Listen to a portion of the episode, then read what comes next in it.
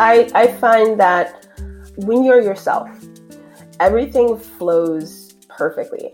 If you try to fit inside of a box and do everything that the industry tells you to do, it will really um, stifle your creativity. So, like you said, find your own way.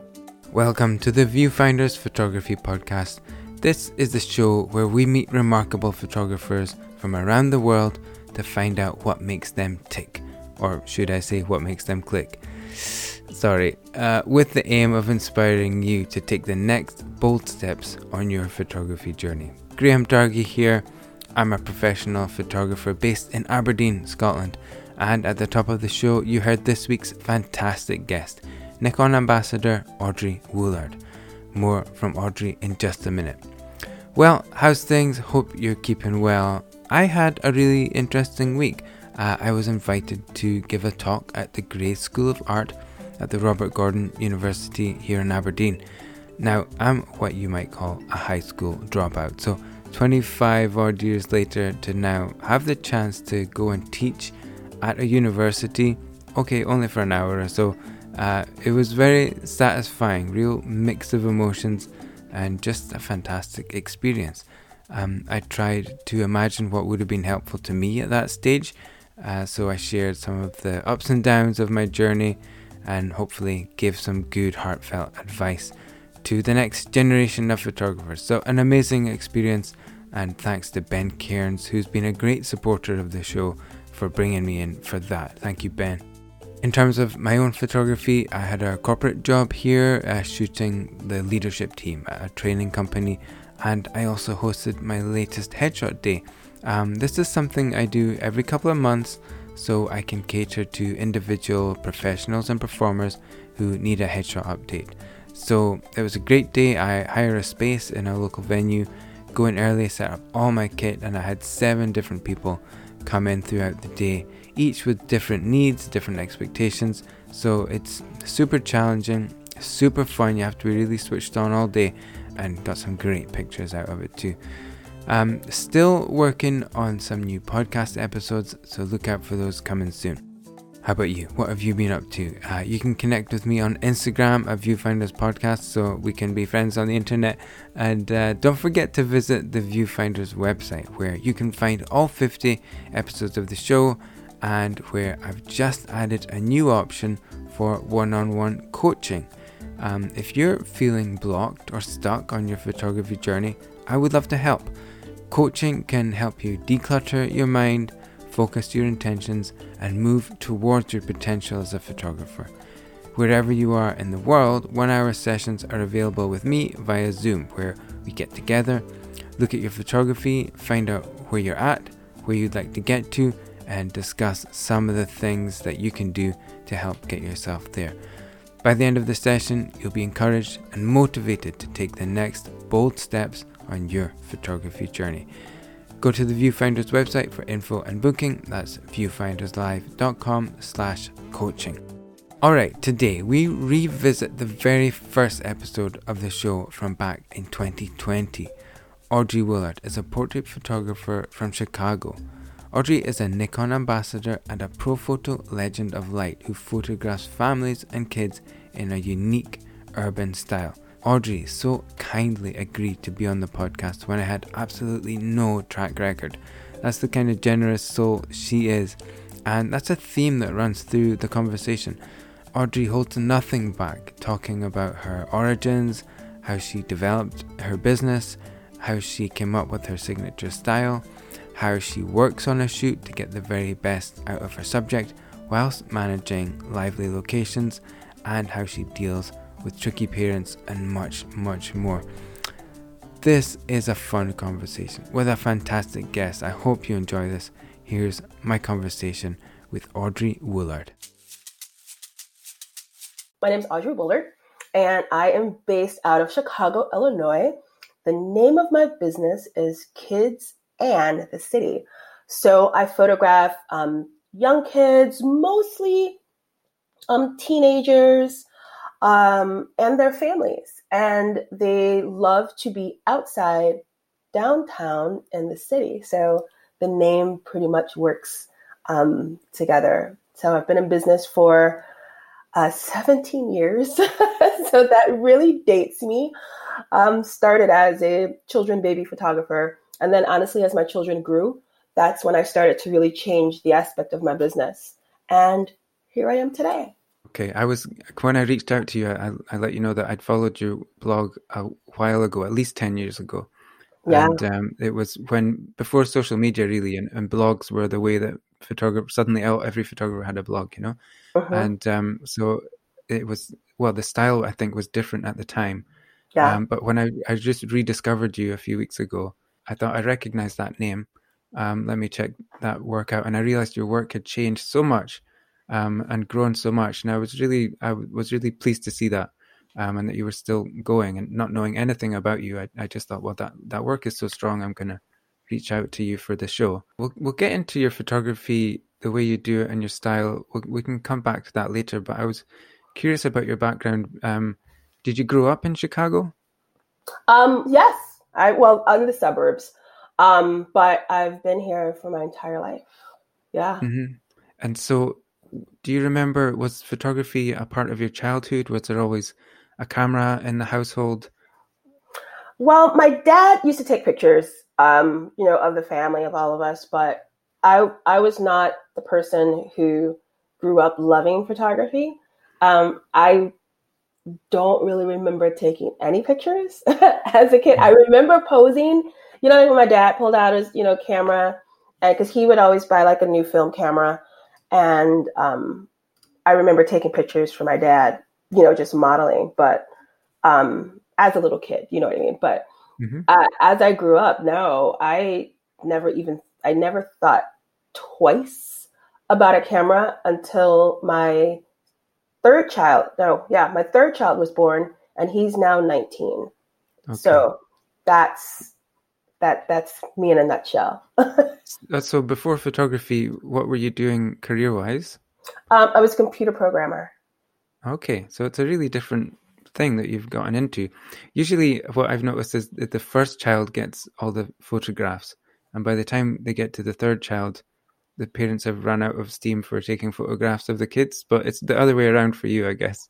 Yes, because our younger three are each one year apart. So it was like we had three babies in the house at one time. So when my oldest was born, I was still, you know, well, we got married really, really young. And I was very career focused and I had a really, really good career at like 21 years old.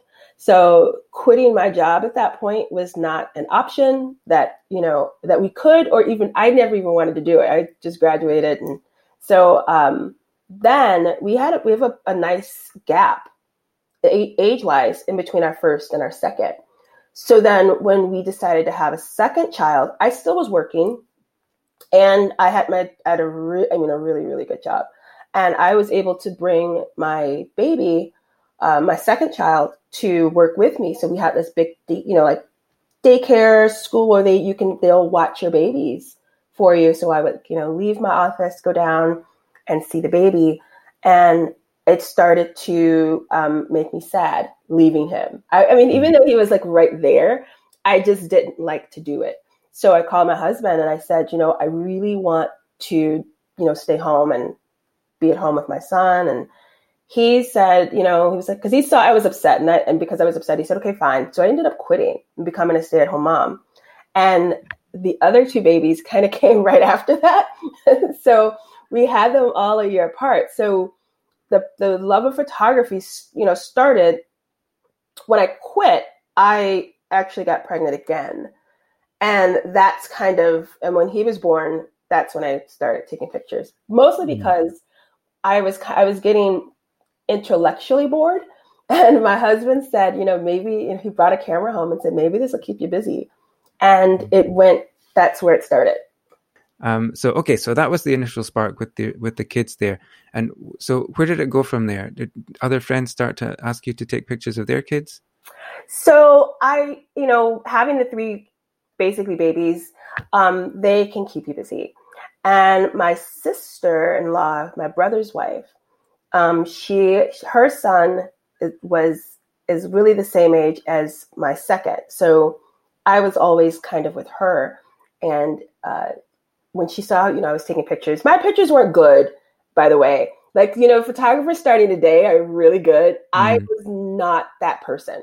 So she said that um, as I was taking pictures, she thought they were good. She introduced me to one of her friends, and I took pictures of her baby. Then, you know, there was no Facebook or social media. We just had these forums, you know. Mm.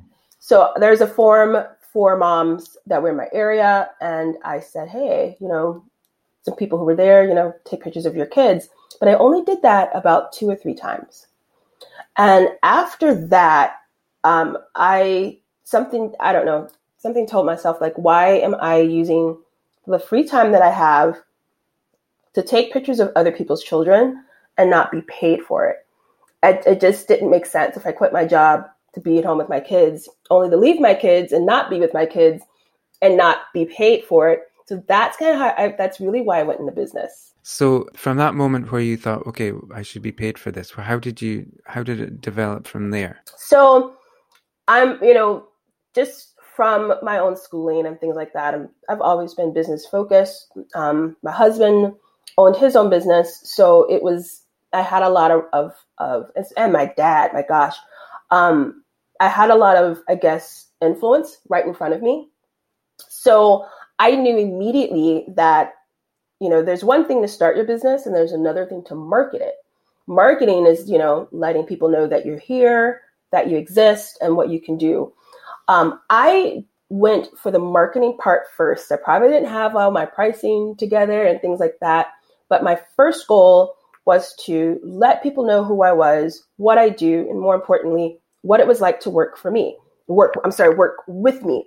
Mm-hmm. And um, when they, and that last part is so important really today um, is the experience. And so I used to take my babies and put them in a double those double strollers, and I had this little pack, the baby Bjorn, I think it was called, and mm-hmm.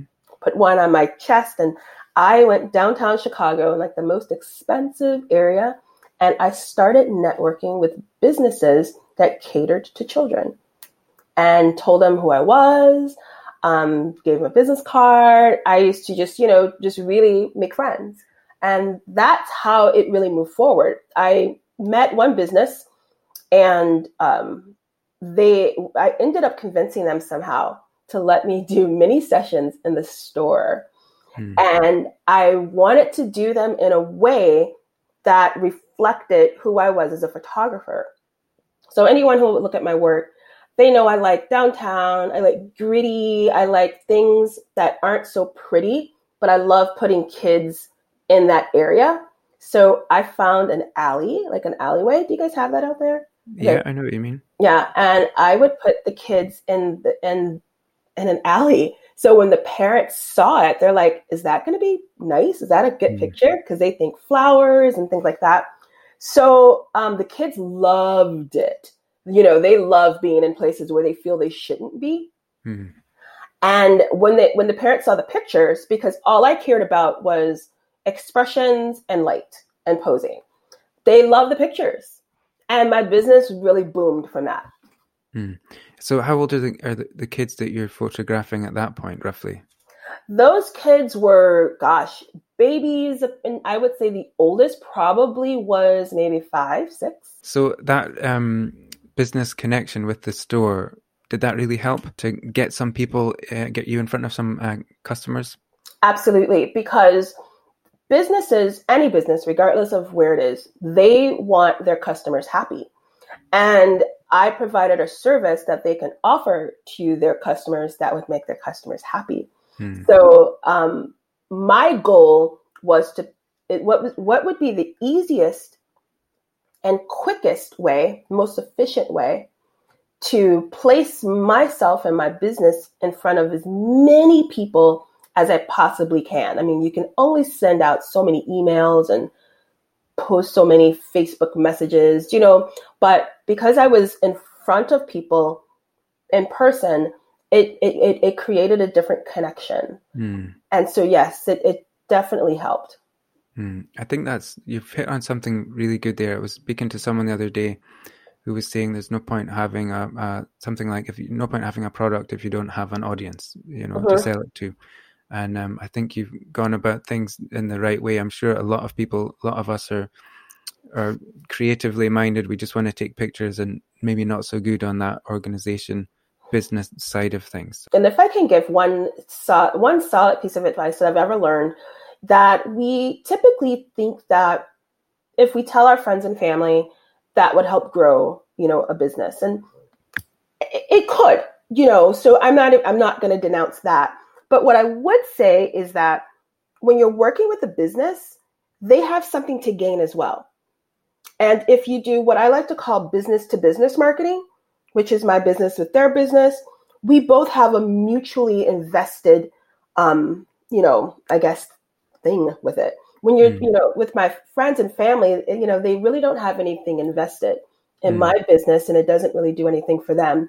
So I'm a big proponent of doing um, business to business marketing if you can, first and foremost. Hmm. And so, when when you were, do you remember in those days when you started shooting? Um, how did you feel with the camera in your hand? Were you did that come to you quite easily? You know, um, I, I still, the funny thing is that I still shoot in the same way where I don't, I don't let the gadgets and the settings and all of that take over. I try to use my brain and my eyes a lot more and, and then change my settings based on that. But so it, it actually, it, it was a little easier for me then because I did not start with a DSLR. I started with a point and shoot. and so mm-hmm. with a point and shoot, you didn't have all of the, you know, extra settings that you can do. You kind of had to trust the camera. Mm. So I had to trick the camera a little bit by, you know, knowing light and the exposure triangle. And I'm not the exposure triangle, but the inverse square law light, which is very nerdy light language. Mhm. but I had to really learn that. And even now, with the most sophisticated cameras out there, I still I don't use an in-camera meter. I just use my eyes and the inverse square law light. So I still photograph the same way. So it was easy for me, I guess. Okay, the the inverse square law is the, most the worst thing to attempt to explain to everybody, and I always just try and I just sort of give an overview and say, look, it just it just is. Just leave it at that. Okay, just believe me. Double distance, Yeah. or quarter the power. That's it. It- Don't ask me anymore.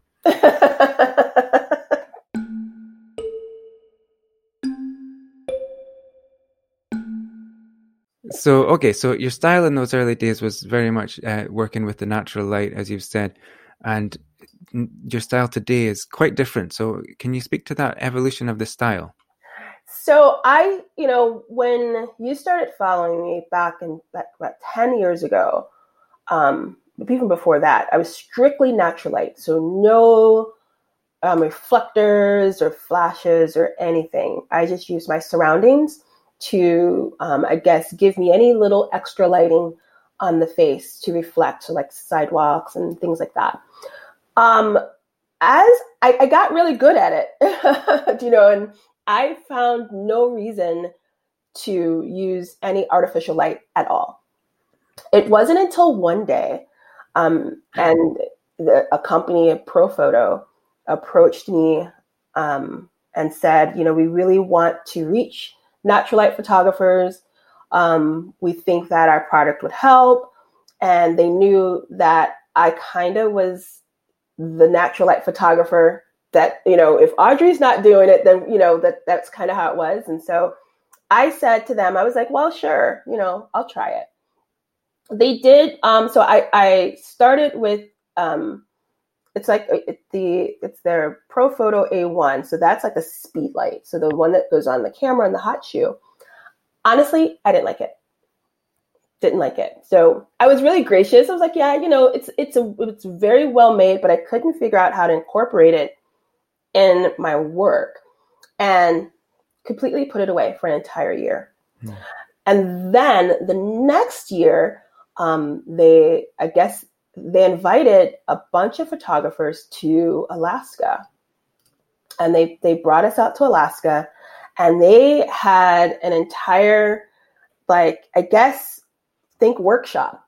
And these are all big name photographers like eh, from hmm. all over the world, so not just the U.S. And they they had these different stations set up, and they had people there to show us how they you know how we can use it. So shade, you know, different backgrounds, and I and this one this was for an entire week. It was a beautiful setup, and I ignored all of it. I just couldn't. I couldn't f- figure out why I needed it because you know I was able to get good light without it. It wasn't until the last day. The last day was full sun, and the, the area we w- we were in in my brain, I'm like, why would I use bright light and it's all of this gorgeous sun out here? What's the point? Hmm. So for whatever reason, I had a really good instructor. they, I guess they knew I was like the one who was not interested. I mean, there were times I was just sitting on my phone. They showed me that I could change how my light looked, regardless of the time of day mm. I hmm. was in. And I was sold at that point. And then I knew to get the results that I personally wanted, meaning I could I could change my highlights and my shadows whenever I wanted. I knew I had to take it off camera. It could never be on the camera mm. because I needed to change the direction of the light. When I figured that part out, I I never went back. Mm. So I've been using it since ever since. That must have really transformed how you work or how you approach a shoot. Mm-hmm. Yeah. So now I'm able to, you know, I if if I if I want if I do a lot of things, you know, at blue hour or when it's going to be nighttime, right before mm. nighttime. If I don't want to wait that long, I can fake it with mm. lights. And I only have to use one. I only use one light. So I'm not a two, three, four light person because I'm still outside. I'm still combine what I do now is I combine ambient light and flash, you know, and to to get the look that I want. That's mm-hmm.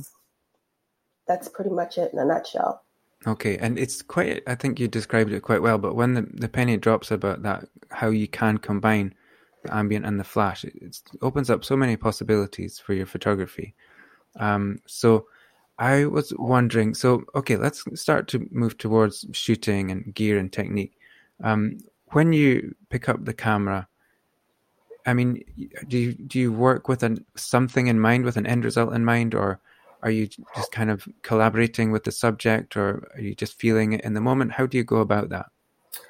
Um you know there's i have what i like to say non-negotiables meaning things that i have to have in my picture at all times.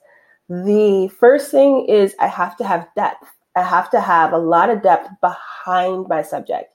If i don't have that i'm usually not taking the picture so i'm always looking for some sort of trail a street, do you know something that a walkway that's behind my subject because I like to use wide apertures. So that's first and foremost that I'm always looking for. And second is light. Anything else I don't care about. I don't even care what's in the background. You know, it can be people, you know, cars. Um, but as long as I have, you know, that depth and the light has more of a a filtered look. So, you know, that's just the, but those are the two things and everything else kind of just happens really. Mm-hmm. And no, I don't collaborate with the subject at all. Okay. You just direct them and you take charge of the shoot. Yep. Good for you. So I, am going to ask you about that in a minute, but, um, so what I love about your photography, first, it's just very striking visually and very colorful. I love the city environment. I'm I'm right into combining uh, flash and ambient so I love those the sort of stylistic things about the photography, but um, the level of engagement in some of the photos is very, very high. You know, where the subject is just there in the shot, and I think we have the technical stuff, which we can talk about, but really the getting people on board and staying engaged with the shoot, I think, is the hardest thing and the the most important thing probably with um, portrait photography. So, um, yeah, let's let's come back to that. Let's go through the gear first, and then we'll come to the people skills side of the shoot because you're balancing these two technical challenges that you've got with the camera gear and the people skills thing to kind of run the shoot and keep the level of engagement up. So, okay, it's a bit of a quick fire round about your your camera stuff. So, what have you got a go to camera lens combination? Um, so I'm all Nikon. I mean, I, I am a Nikon ambassador, but I was Nikon for since the beginning. So I've been shooting that forever. Um, in terms of um, go-to cameras, I now use mirrorless. So uh, I, I have a Nikon Z6 and a Nikon Z7, and I could pick either one because they look alike. so it mm-hmm. depends on which one I grab first. Lately, I've been using the Z6 because I just um, added that to my bag. Um, and then my go-to lens really is my 85 millimeter 1.4. That is my baby. And I have, quite funny though, I have about six of them, but because you never know if something's going to go wrong. But I have one that's my favorite that I've had uh, so I got it when my son was in seventh grade, and now he's 19. So it's about 10 years old. I've never had it serviced, but it's like it's my favorite one. So there's something about the 85 with portraits. It just looks right, don't you think? Yes, because it gives you um, enough um, background compression that's nice and beautiful, but you're not so far away. Hmm. It's like a really good um, I guess, distance that you can have. And I also feel that it gives you a, a nice, um, it still gives you great compression if you move back further. Do you know what I mean? Mm-hmm. Kind of like mm-hmm. a net, just further away, and I can get a more full body shot. But it's it's just a perfect lens. I, I just can't. I mean, I have lots of lenses, but nothing beats the way that the 85 looks. Mm. And so I think that that really speaks to what one of the things I was getting to with the keeping people engaged because you mentioned the, the distance that you can stand from the subject with that lens. It's just right. If you have a say a 50 millimeter lens, you've I've found you have to stand quite close. It's a little uncomfortable for me. Exactly. Exactly. If you go to the 200, you're off in the distance, and you're so too you're, far away. Okay, so that's really interesting. I think how um, how the choice of equipment can actually inform the the level of comfort in the shoot for for both the photographer and the subject. Um, so I see how the lens is really working for you. Is there anything about the mirrorless cameras that have really particularly good for your type of work, or is it just the, the latest tool?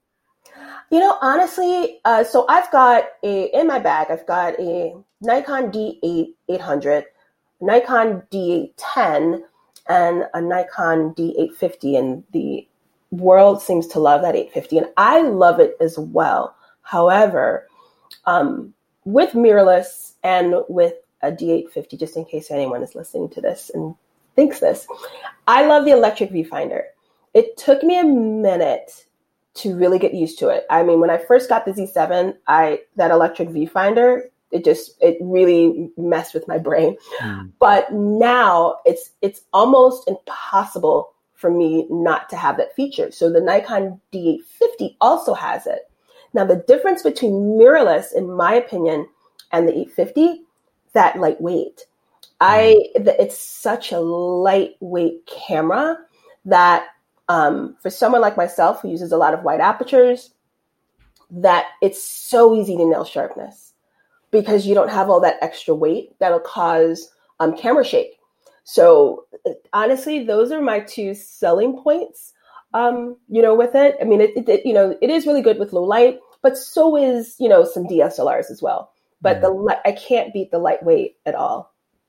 Mm, I, am using an 810. I've used it for a long time, and I just don't need to upgrade that at the moment. But I've handled it, or as we call it, a Z7 over here, uh-huh. uh, or you call it a Z7 and it's it's definitely different in the hand, isn't it? I mean, it's a smaller item, and it, it takes a minute to get used to, as you said. But yeah. what I thought about it was the, you know, for our generation, if we can say that having a, a, a screen in the viewfinder is is quite different. But for younger yeah. people, anyone younger than us, they've only ah. ever looked at a screen on a camera. Do you know? So I just don't think yes. that's going to be a problem. I um, never um, thought of that. You're absolutely right. Because when I first started to use it, I I couldn't use the camera because I wasn't used to seeing an LCD in my hmm. viewfinder. Mm. So, but now I, it's almost impossible for me to shoot with a DSLR now. Mm. Well, um, if you you know people at, at Nikon, Nikon, you can ask them to send me one, and I'll be a, a very very enthusiastic ambassador for that. Um, so okay, I so, might tag you. so um, just, I, I was going to ask about the lens as well because some of your pictures have a very particular look uh, with the background, and I think it's what you've been talking about. But is is the eighty five millimeter that gives you that really delicious kind of out of focus background in those city shots? Um, 85, yes, definitely that coupled with my distance. So, mm-hmm. like when I teach, people wonder how to get, you know, obviously the further away you are, the more in focus your background is going to be.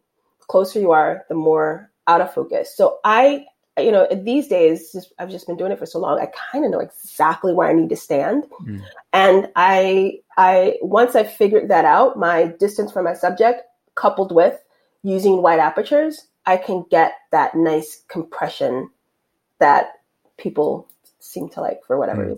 reason. and you're shooting it, are you shooting it wide open or a little um, bit in? I do a little bit in, and that's a crazy story all in itself, but that I usually shoot at an f1 uh, 1.6. Okay. I, I think I can imagine it's just easy, so easy to get it out of focus when it's at the widest, those very wide mm. apertures, isn't it? Mm. Yeah. So the the wider the aperture, the more faulty the lens can be. Um, I started using I started using one six honestly was because when I bought a new camera way way back with like Nikon D70, um, I dropped it and it broke on the aperture ring.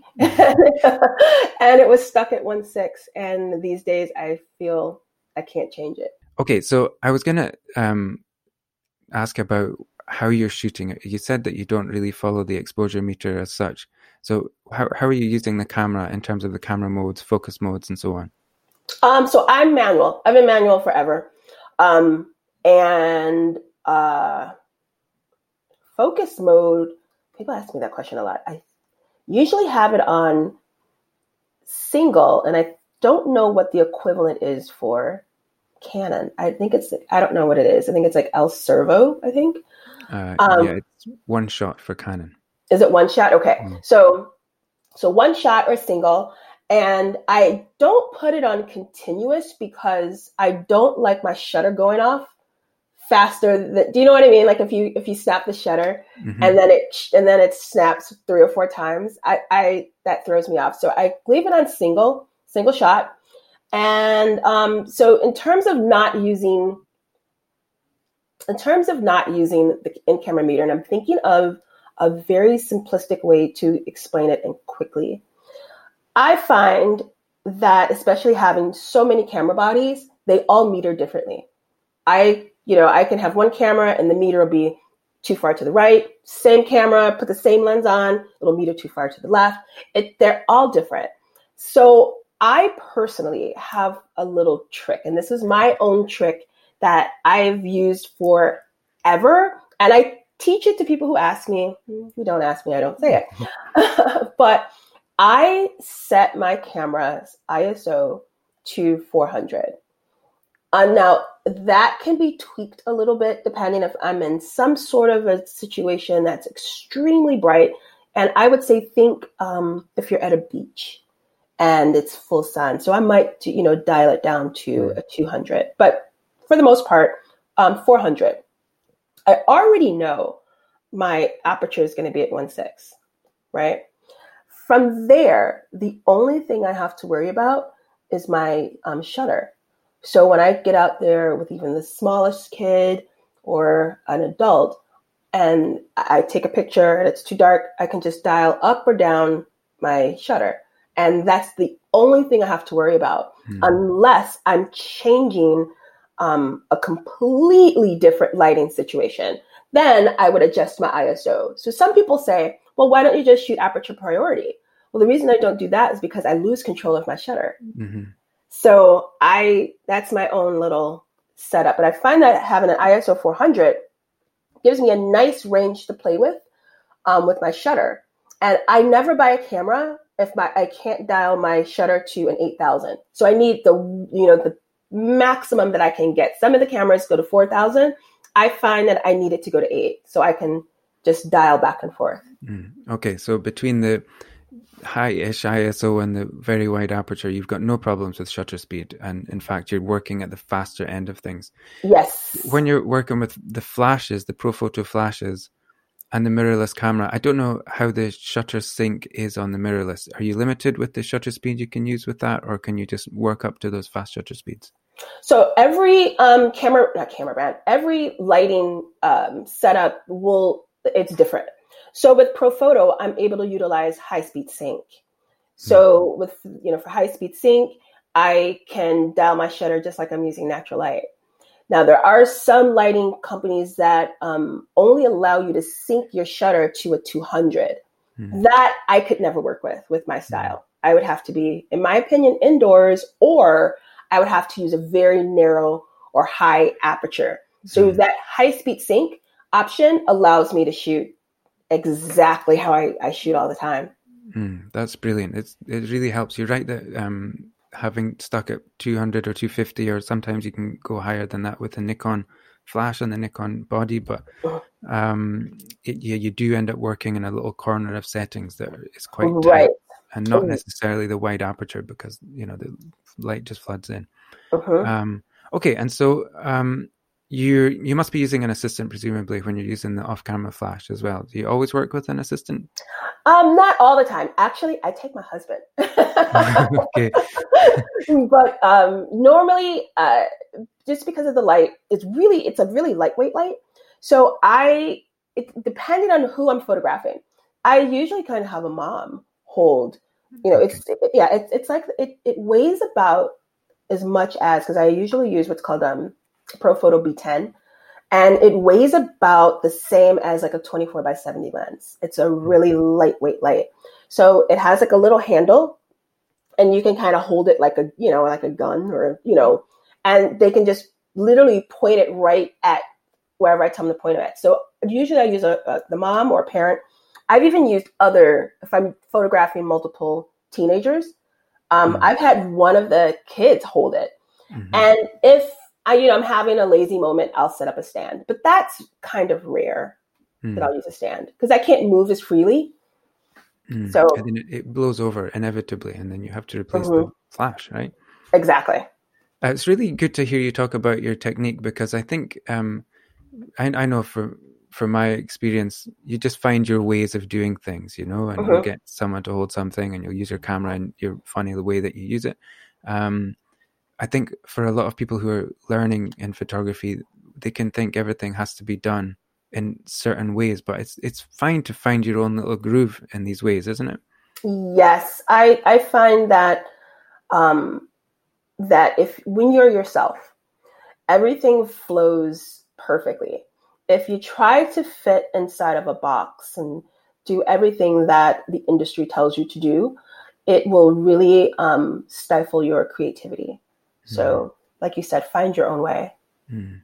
Okay, I agree. So, what I have noticed is working in a city location like the way you do, it's really it has some challenges. Um, can you talk about what some of the challenges are of working right in the city, like those, like some of your photographs, you're, you're right in amongst the traffic, and um, so what can the challenges be for that, and what are the tips or tricks or little ways you found to make those things a little bit easier? So Chicago is a really big city, and um, I find that knowing where you're going to go um, helps. Like you know, walking around and just picking places on a whim, I find won't work because so many things are going on in the city. There can be some unsafe areas within the city. Um, so I have certain areas that I would go to when I'm dealing with you know traffic it appears as if I'm alone, but I do have security. And that's, you have to have um, a permit. So permission to shoot in those areas because it's just, it's too big. So what I do is I can send, I send an email for my week shoots over to the city and they'll make sure that they have police patrol. And uh, oftentimes they're behind me and you just hmm. don't know it. Yeah. So I, I don't, I don't just run in the street. Yeah, okay.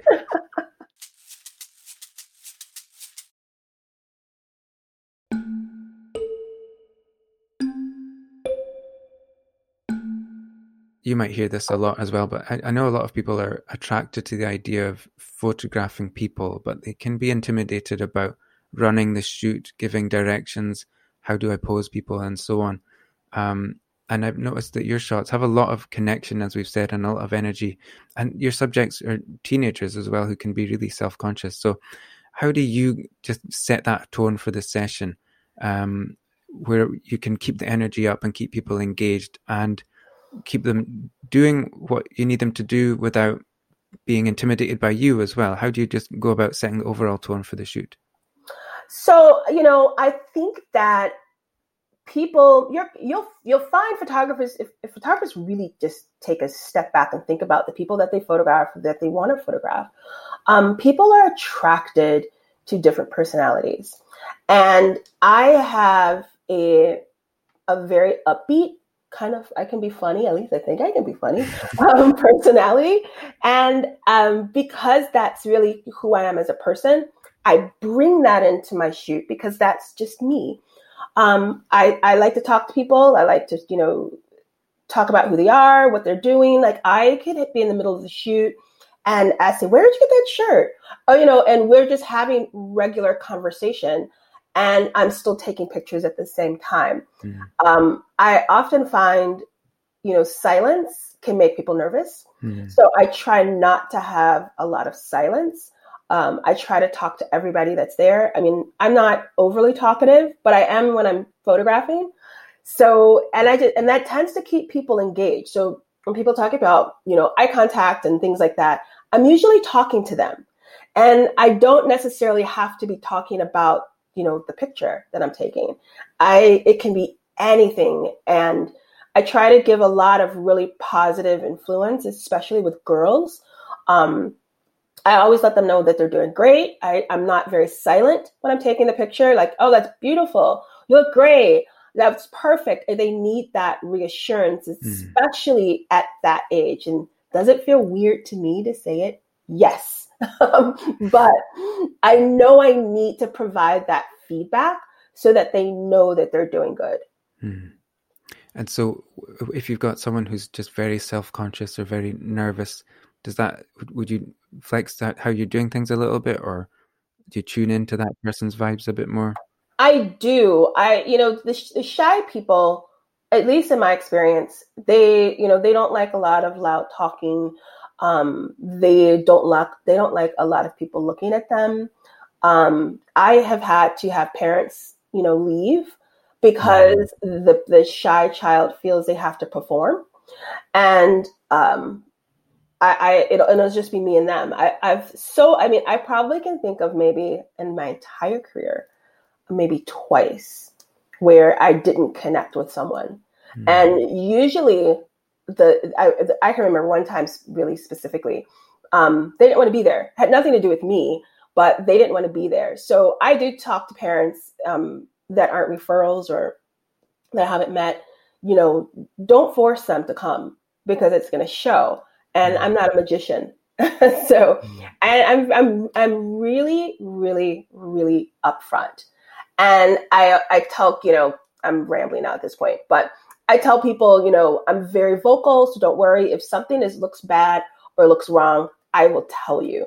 So, you know, you've got some kids who are so shy and they're they're wondering if their hair is looking good and they won't say it out loud. So, you know, I'll I listen really well when they say things. They might say, "Oh, I really don't like how my hair looks." So that tells me I need to keep that as my mm-hmm. focus. Mm-hmm. And I say those things. So I try to be really observant. I think that has a lot to do with the fact I'm a computer programmer because we have to notice so many little things. Okay. And I bring that into my pictures. Hmm. So between that attention to detail and just you're naturally, obviously, you're quite a good people person, and you bring that upbeat vibe to the shoot. I think that's really helping. It really shows in your work. Um, Thank you. Sometimes asking the parents to leave must be the best thing that you can do because they can sometimes they can be a uh, distraction, let me say, or intimidating for the kids at worst. Have Have you found that a few times? Um, yes. So you know, with during my baby days and young kid days, and maybe in a parent myself, um, I try to have two two clients. I've got my kids and I've got the parent. And I talk to them both differently. They're never seen as a unit. And with the younger, when they're younger, parents, they just want to help. They don't want to be the helpless parent and they're throwing their kids off on you and they're saying, good day. Um, and I understand that as a mom.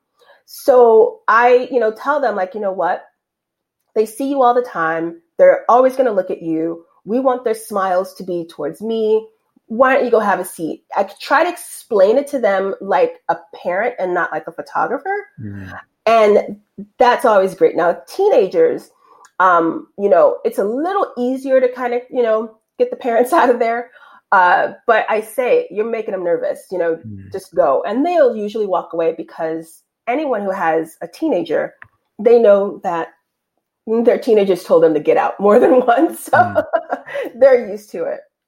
So would you, the, the, the the, kids in the shoot probably might have one level of expectation and the parents might have a different level of expectation for the kind of pictures that they would like to have uh-huh. um, are you shooting those two different expectations in the shoot or where do you draw that line i, I do them both mm-hmm. um, you know some these days with um, social media so the snapchat and the instagram um, the the kids don't always want the pictures we as adults like. They want to showcase the experience. The parents want to showcase what their kids look like. So I, and sometimes the experience, they're doing just something really stupid. Mm-hmm. Do you know? And just, I, I would never put it on my website. So I take those pictures and I tell the mom, I said, this is going to happen. You need to let them do it. Mm-hmm. You need to let them make silly faces and the duck faces and throw up the peace sign and all of those things. And I say, I'll just give them to you. You can have them. I mean, what do I want to do? What I need them mm-hmm. for? But what it does for me, those kids, because these 11, 12, 13 year olds have social media, they take those pictures and they post them on their social media accounts. Mm. Now, while the expressions are not the best, technically they still look good. So that's what I have to keep in mind is I have mm-hmm. to make sure that the technical aspect looks good. If they're making a silly face, then and sticking their tongue out, you know how the kids are these days. Mm-hmm. Um, I don't care. so. Days, as if we wouldn't have done that. Um, you're, you're right. You're right. You're right. Uh, I I feel really encouraged because I'm the things you're saying are, are really the things that I've always thought about photographing kids and parents will can be they want to get a nice picture of the kids obviously but the kid wants to stick their tongue out. You have to just let them do it and get through that and get to the night get to the nice pictures after that right? No um, absolutely. I even did a interview um, recently about parents doing their own school pictures because of the pandemic hmm. and um, they wanted some of my tips and i said you know as speaking as a parent that I understand we want our kids to perform. Sit there, let me get the picture. It won't take that long. Mm. As a photographer, I know it doesn't work out that way. So mm. one of the tips I said, you know, if you've got a five year old and you want them to sit in a chair, but they want to run around, let them run around. Make it a hmm. game. Say run around the chair three times and then sit. Then when they sit, get the picture. Mm. And they have to incorporate that personality of the kid and their expectations as a photographer have to marry the two. Mm. Um, this, you've given so much good advice, Audrey. I'm really grateful for your generosity with how you shoot and how you go about those things. Um, I just want to ask, what's the future looking like for you? Things are it's a strange and uncertain world at the moment. Uh, what's on your radar for the sort of short and medium term, if that's if it's even possible to know that in 2020? You know, um, this is going to sound really strange. Uh, I've been doing this for a long time. You know, full time full time where I'm pushing on 20 years. And um, I've I've had a really, really good career. And everything is going really good, but I'm thinking of retirement. Mm. And I really want I don't want to be like the really old photographer running after kids and um, I'm I'm pushing towards retirement really at this point. Mm. Um, I think I would always teach in some way, shape, or form um, do some personal work. But for the future, I'm thinking a good five to six years, I'm going to retire as a professional photographer. Okay. Wow. I, I see you've got the virtual photography conference coming up. Is that something you're organizing yourself? So, yes, the virtual photography conference um, can be seen obviously worldwide because it's virtual. Uh, but uh, I, I've got help, my husband, because he works in the business as well. Um, it's our it's our little baby. Uh, it was not planned uh, because I'm actually really busy on the photography side right now. Mm-hmm. But um, but yeah, that is something that we're doing our second one. So that will be November 30th through the 1st of December. Okay. And um, but yeah. So would you see yourself doing more along the lines of those kind of events and tuition workshops kind of thing in the five six years? Um, yeah. So what I so my short term envision, obviously, I'm gonna I I, I'm to still be taking pictures, you know, for my portrait business. But as that starts to wind down, um, I will still do, you know, like personal workshops. Um, and I would still travel because I've done Australia, I've done the UK a couple times, and um, I will still do those small ones. Um, and I would still do some, you know, photography with Nikon, obviously. Um, so photography will still be there, but having the physical studio and things like that, I'm I'm gonna start. I mean, I've, I, I'm that'll be 25 years. Mm. So yeah, I think I think photographers should think as a business, think long term, and we deserve a proper retirement. Mm. Thank you. I do deserve that. Thank you very much. Yes. um, okay, I've got a special round now, and this round, I, I, I need your creative advice and input on this because um, I'm going to choose a photo of yours to to ask you about, and you can tell me about the story behind it. And I don't know if there's a shot of yours that has got a particularly memorable or funny or epic story behind it that you can talk about as well. And I was considering calling this round double exposure. Ah, I like it. But yeah, you like it? I do. Oh, okay, we might still go with that. So, um, for me, I'm looking through your feed and your website, and um, there's a there's a few shots like this. I think it's a, a, sort of a signature shot of yours, but where there's a group of kids or a group of girls, and they're in a line, just straight in ah. front of the camera, but they have so much life and good vibes about them. And then the background falls off to this beautiful soft background. Traffic is around. Can you yeah. tell me a little bit about those kind of shots? Um, so it's funny. Every time people talk about my work, I'm always like, okay, well, what are they going to choose? And do I feel any personal connection to it? And it's funny you pick that because if I have done anything in this industry, I think I'm the one that made that shot popular. mm. Is that one? so that kind of came. Um, it, it came. It came from so many different thought processes: the, the technical aspect and the posing, emotional connection type of thing. So from just from a really quick technical perspective, if I'm photographing at one six, I have to have everyone on the same plane mm. in order to get them in focus. So let's get that all out of the way. When I'm photographing kids that are friends, um, they like to kind of hang on to each other and you know have a little bit of fun and to show you know showcase that experience. I married both of those together to get my love of the technical aspect. Does that make sense? Mm-hmm and and really um, uh, um, get three shots in one. So obviously, I've got the depth behind them. Two, with the posing and everyone laughing together. But let's say I want to have um, a group shot, but everyone has in their own individual look, like I would do a solo shot. So when you have them all together and no one's smiling, if you notice in the shot, they're all positioned in different ways. And that's really like their own like solo shot with the person. Hmm. Does that make sense at all? Mm-hmm. Okay, so yeah, so uh, some, I've seen people redo it, and when they're when they they have kids holding hands, and they, they try to mimic it, but I've never really verbally explained why I do that. And I, they some of them have to be faced in a different way, so that it can be their they they have their own look, their own individual you know style within a group of like ten mm. kids, and that's the best way I was able to do it. Mm. So, are you? This is something I do at the beginning of a shoot, uh, a portrait shoot. I'll, I'll be watching people's body language uh, and trying to take cues from what they're naturally doing. You know, if they have naturally just put their hand in their pocket, is that the kind of thing you do for that kind of shot? Um, yes. So I take two things into account. Yeah, body language. I do that a lot with the littles. So the little kids, I, I always do that. With the mm-hmm. older ones, I look at personality. And in a group of five, six, ten kids, everyone has their own place within the group. If you watch it close enough, there's always a shy one. There's always a very extroverted one. Do you know what I mean? So mm-hmm. I typically flip it. So let's say I have the more introverted one. I'll place them in the middle because they I, they need to have that spotlight just for that mm-hmm. one shot. Take and the, the support maybe of the peers as well too. Exactly. So I typically flip it around because sometimes the more um, uh, extroverted one can take over the shot. Mm-hmm. And so I'll put them off on the side because they're going to stick out anyway. Mm-hmm. So so yeah, I look at personalities and um, and I pose that that make I create that body language based on that personality that I see. Mm.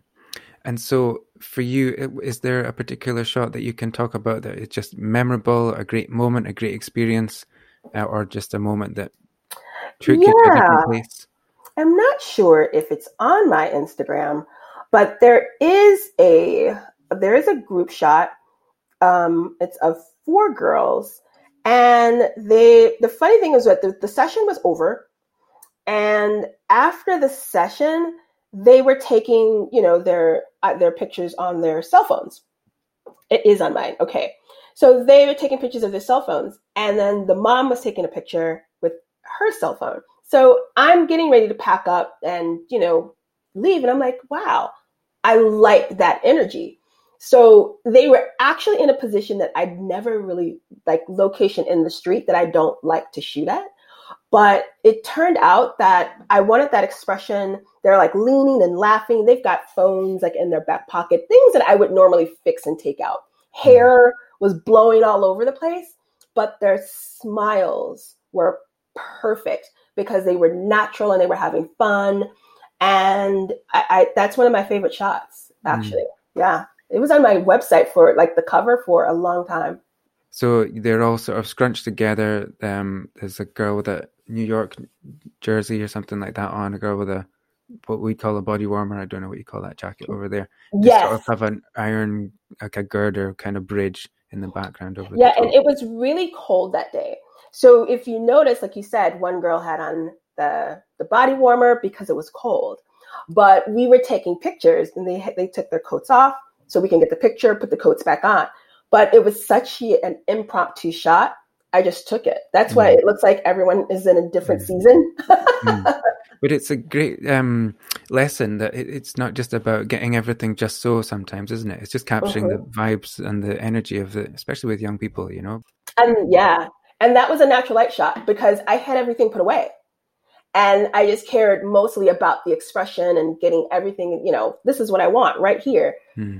So, so yeah, I love that shot. Okay. Special round. It's a quick fire round with, and we're nearly at the end, Audrey. You might be glad to know this, but. Um, oh, fine. so I thought you remember film cameras, and I was thinking about calling this round Motor Drive because okay. Know, it moves quickly. I suppose yeah. that's the idea. Yeah, but I like it. The, the, modern equivalent is continuous high speed shutter release, and that I don't think that sounds as good. No, no. So let's try a bit of try some motor drive. Okay, ten or eleven quick fire questions here. Wide angle or telephoto? Telephoto. Coffee or tea? Coffee. Head or heart? Head. Mm, I thought you might say that because from the beginning you seemed so switched on about the business side of things. I thought she's going to go with head. that was that was a toughie. That was a toughie. Yeah, maybe a bit of both. There.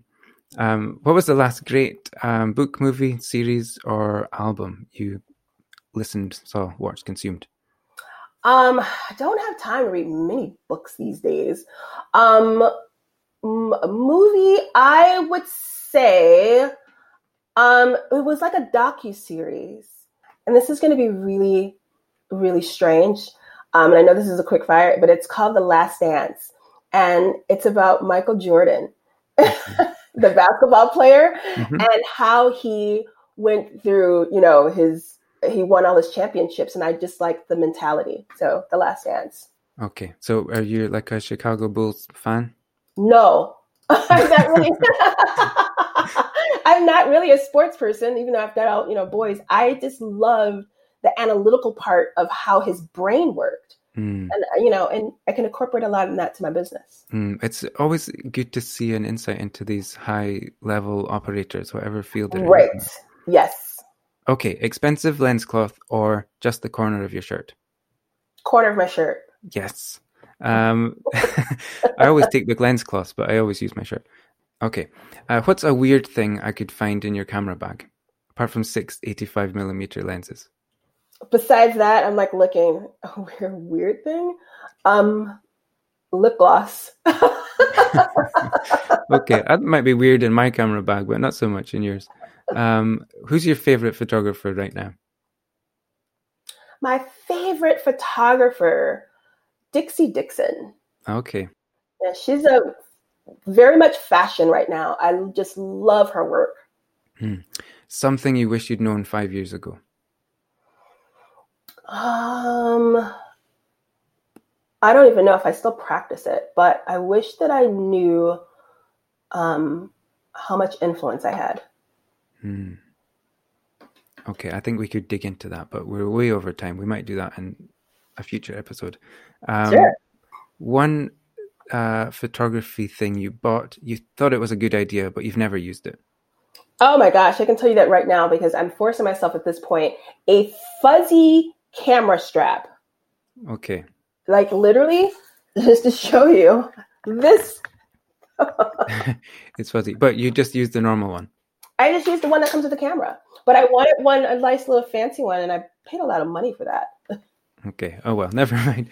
and when do you feel at peace with the universe? Um, when I'm with my family. Okay. And so you've got have you got four boys, is that right? I have four boys. Yeah. And they're grown up now? They're all grown up. So then it, it- my oldest is 27. Wow. And then my second will be 21 um, in a couple days. Then 19, and our youngest is 18. So you're we're in different phases of parenthood. So um Yes. So you've got the kids are up, you're thinking about retiring. It sounds like life is going quite well for you. yeah. Good. Okay, so where can people go to connect with you, support your work, or find out more about what you're doing? Sure. My website is um, katcteens.com. My Instagram is kids and the city. Um, on Facebook, you can join my um, Facebook group for photographers, which is AW Teaches. And then I've got a, a website where I teach photographers, and that's awteaches.com. Okay, great. I'll put the links to that below the show. And I'll thank you very much, Audrey, for your time and your very generous advice. It's been excellent. Really good to connect with you. Thanks so much. Thank you for having me. Thank you so much for listening. Go to Audrey's website to find out all about her photography, workshops, and online tuition, and follow her on Instagram. If you enjoy this episode, check out my conversations with amazing portrait photographer Gregory Heisler and Chris Orwig. That's all for now. Take care, enjoy your photography. I'll see you out there.